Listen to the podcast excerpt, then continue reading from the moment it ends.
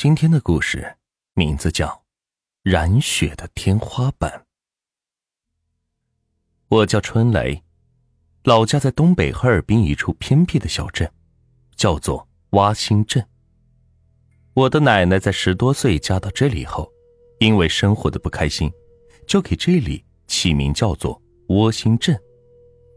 父母在外赶集做生意，我从小被奶奶带大。四岁才学会说话。对于儿时的记忆，我一直很清晰，尤其是奶奶家那只死去的黑猫，其中的详细我不愿再回忆了，因为它总是让我汗毛竖起，胆战心惊。黑猫死去后，我眼中的世界仿佛变得有些不同，尤其是在夜里，我的神经总会变得很敏感。慢慢养成了白天睡觉、夜间活动的作息。奶奶并没有文化，也不是很关心我这个家中老三，对于我的作息颠倒也是并不在意。从那以后，我就经常能看到夜晚家中的窗户会有人影走过。当时我还小，对于这些事情并不害怕，直到跟着父母离开了洼兴镇，上学后。才从同学的口中得知，有鬼怪这种东西。猛然回想起奶奶家窗外的飘忽人影，一种从灵魂深处涌出的颤栗席卷了全身。都说人不怕鬼，鬼不缠身，但通过我的亲身经历，这完全是错误的。鬼怪不在乎你是否怕他，他只是想让你看到而已。昼伏夜出的作息，让我白天上课时精力很有限，昏昏欲睡，成绩一直是班中的垫底。到了晚上就完全精神了，拿着手电筒在被窝里看小说、看漫画，一看就是一整夜。如果用现在的一首歌形容，就是“好嗨哟”。不得不说，被窝真是个好东西。灯一关，蒙上被，心里莫名的有安全感。那个时候的我，已经隐约的意识到，自己能够看到很多人看不到的东西。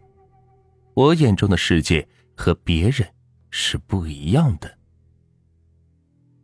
辽宁瓦房店市，我在这里生活了近十年，从幼儿园到小学一年级，再到初中一年级。我认为这个城市才是我的童年，虽然这个童年总是夹杂着各种离奇鬼怪事件。无论是体育场东门刘大爷火车道惨死，还是西山公园清晨幽香，又或者是工农小学背街夜间惨叫等等，这些在瓦房店市流传已久的灵异故事，有很多我都知道答案。甚至有一些都是我一手造成的。在瓦房店是上过初一年级后，父母回到了老家，将我也带回了那个改变我一生的小镇——洼兴镇。在洼兴镇中学重新上了一年初一，我辍学了，因为我忍受不了那一件件的诡异事件，仿佛都是冲着我而来。我认为鬼怪间也会有信息交流，否则根本无法解释我在瓦兴镇看到的灵异为什么会越来越多。仿佛整个瓦兴镇鬼怪们都得知了我这么一个能够看到他们的存在，他们就开始在我面前设计各种的灵异事件。间接的，我害死过很多人，直到如今。挖心镇在我的眼中也是一个鬼镇，他们浩浩荡荡等着我，给我献上精彩的演出。所以，快十年了，我再也没有回去过。就算是过年，我宁愿在家中独守，也不愿意回到那个镇子老家。辍学后，我从事了很多工作，可我昼伏夜出的作息。每个正经工作都做不成，只能去网吧当网管、餐饮店值夜班等之类。直到我接触到了网络小说，产生了浓厚的兴趣，开始了进入这一行。夜晚精神抖擞的码字，白天昏昏沉沉的睡眠，稿费不低，足够我一个人生活开支了。今天，我就简单的讲一个一年前亲身经历的典型灵异事件。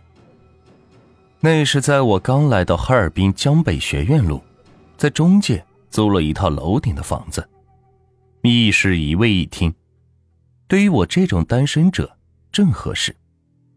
拎包入住后，睡了一个白天，醒来的时候已经是夜晚十一点多了。去卫生间洗漱了一把脸，我回到卧室，拿出笔记本电脑，开始码起了字。我非常喜欢键盘按动的声音，所以我使用的是清脆的青轴机械键盘。在啪啪的打字声中，我隐隐约约的听到了水滴滴落的声音，滴答。滴答。一开始，我以为是水龙头没有拧紧，完全没有在意，继续构思着小说情节，码出正文。半夜十二点的时候，水滴声变成了水流声，而声音也是越来越大。当时我是有些烦躁了，就站起身走到了卫生间，想要关闭水龙头。可当我看到不锈钢水龙头里，一滴水也没有流出来的时候，心脏就是狠狠的一揪。从小到大和鬼怪接触的经历，让我知道，我被盯上了。鬼怪不在乎你是否怕他，他只是想让你看到而已。那水滴声只是试探。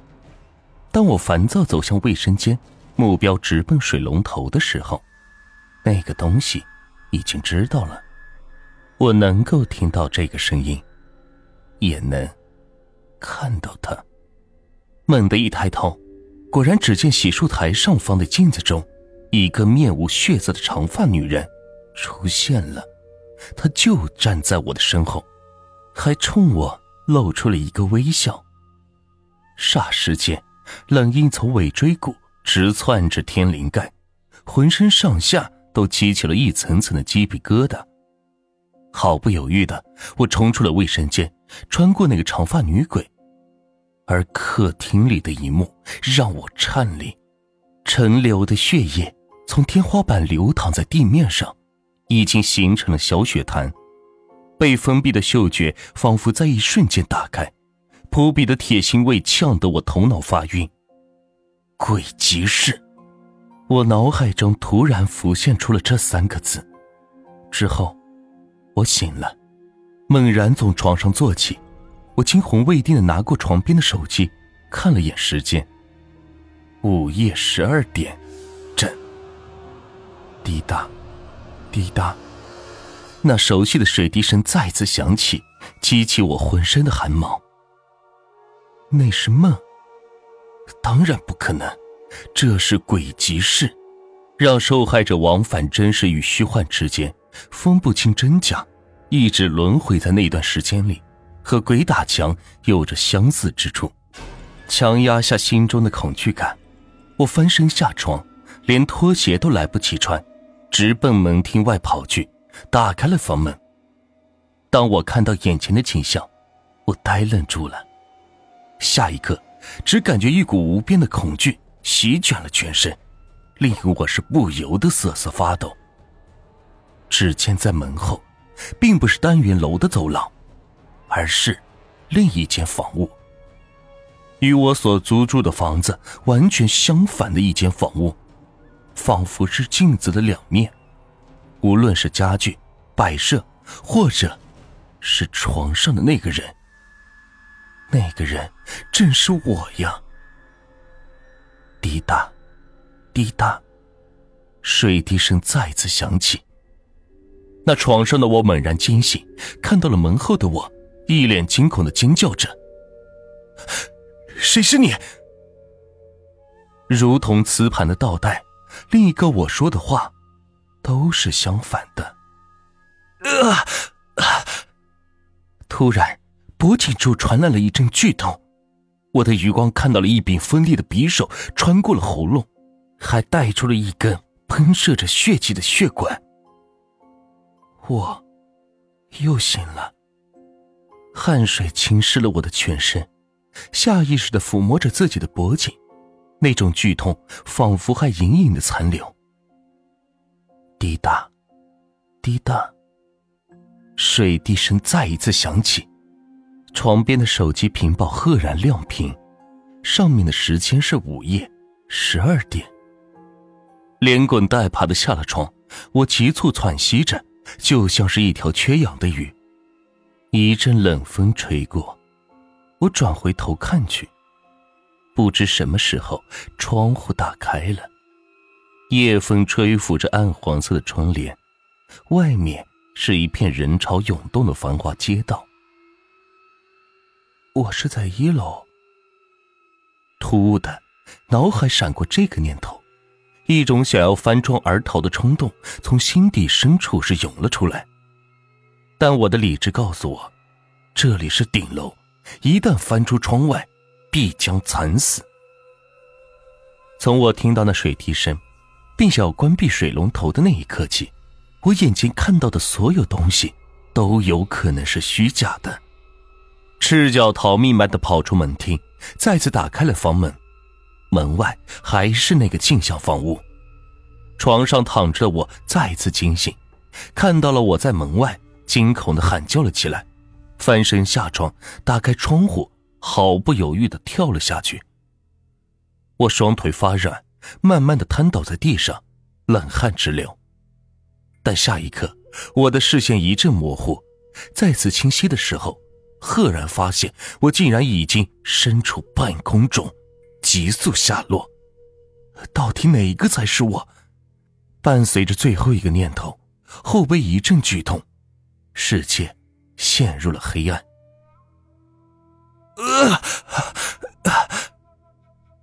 一声惨叫，我又一次惊醒了。滴答滴答的水滴声，仿佛是魔音贯耳，令我近乎崩溃了。如果此时有镜子，我相信我的脸色一定是惨白无比。